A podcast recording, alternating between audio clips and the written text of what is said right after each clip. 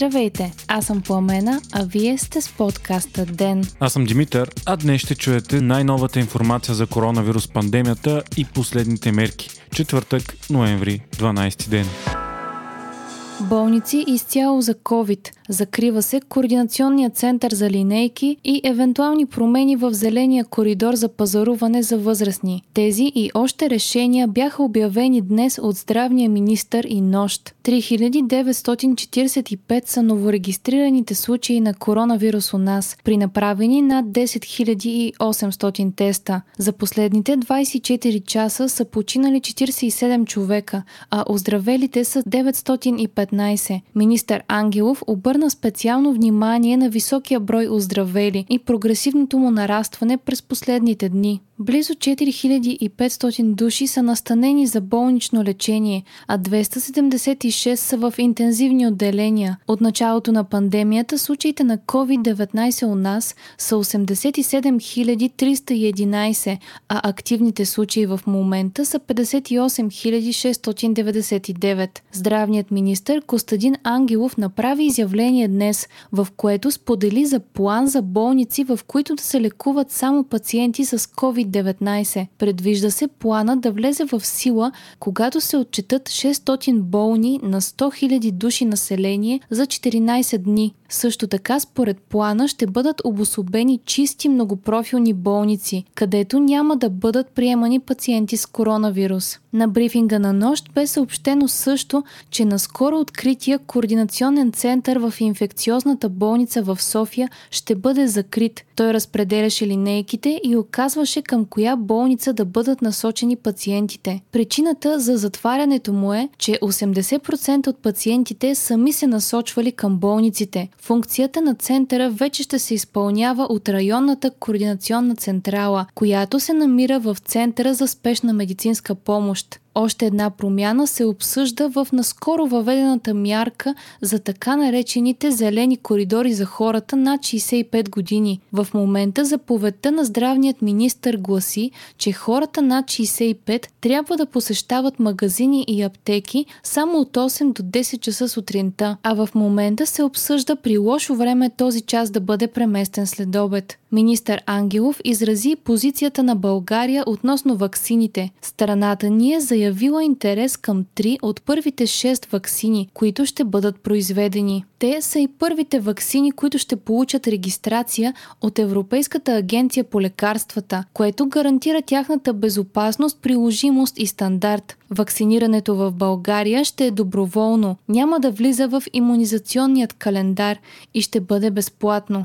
Според министъра ще има достатъчно вакцини за всички в уязвими групи. Междувременно нова заповед на министъра на образованието Красимир Вълчев предвижда онлайн обученията в училищата, където има много заболели от коронавирус, да бъдат до 10 дни. Към обучение от вкъщи ще преминат първо гимназистите, а при влушаване на епидемичната ситуация учениците от прогимназиалните класове от 5 до 7 клас. Учениците от началния етап от първи до четвърти клас ще преминат от присъствено към електронно обучение само в извънредни ситуации, когато не може да се провежда нормално учебния процес.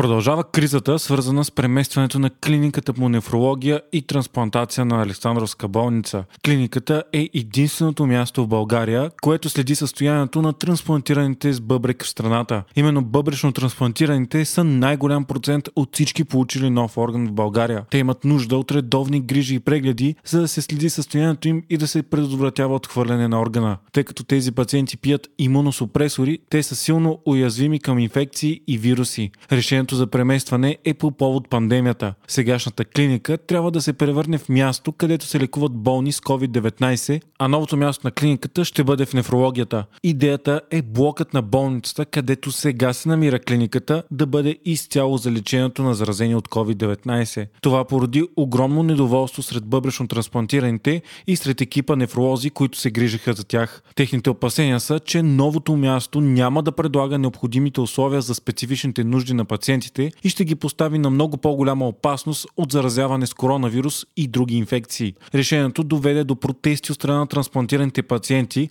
а ситуацията принуди ръководителя на клиниката, професор Емил Паскалев и целият му екип от 15 души да подадат оставка в знак на протест. Пациентите нарекоха това геноцид и престъпление. Въпреки силното недоволство и оставките, директорът на Александровска обяви, че няма да спре местеното, защото сегашната сграда на клиниката за трансплантирани се лекуват болни от коронавирус и това създава опасност за пациентите. Взаимните обвинения между директора и ръководителя на клиниката продължават и днес имаше извареден брифинг на ръководството на Александровска, в което взе участие главният здравен медицински инспектор доцент Ангел Кунчев. На брифинга се разбра, че отстъпки за преместването няма да има.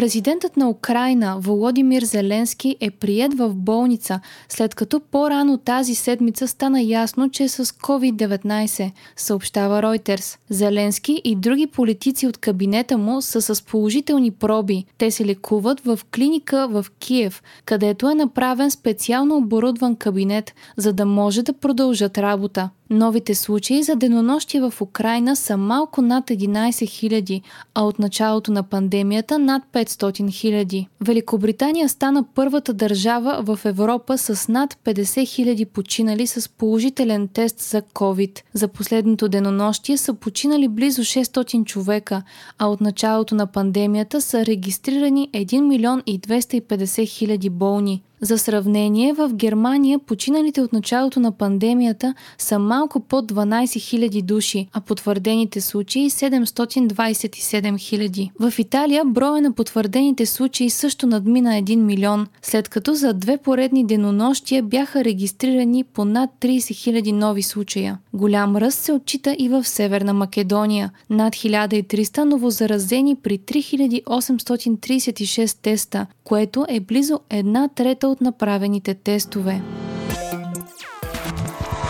още от деня. Volkswagen официално се отказа да строи завод в Турция, а вместо това най-големия производител на коли света ще разшири завода си в Словакия. Директорът на компанията Херберг Дис е споделил в интервю, че от Volkswagen са преразгледали изискванията си за капацитет предвид пандемията и са стигнали до извода, че в момента нямат нужда от нов завод. Разширяването на завода в Словакия ще струва близо 1 милиард евро и ще включва изграждане на нова поточна линия и ремонтна база.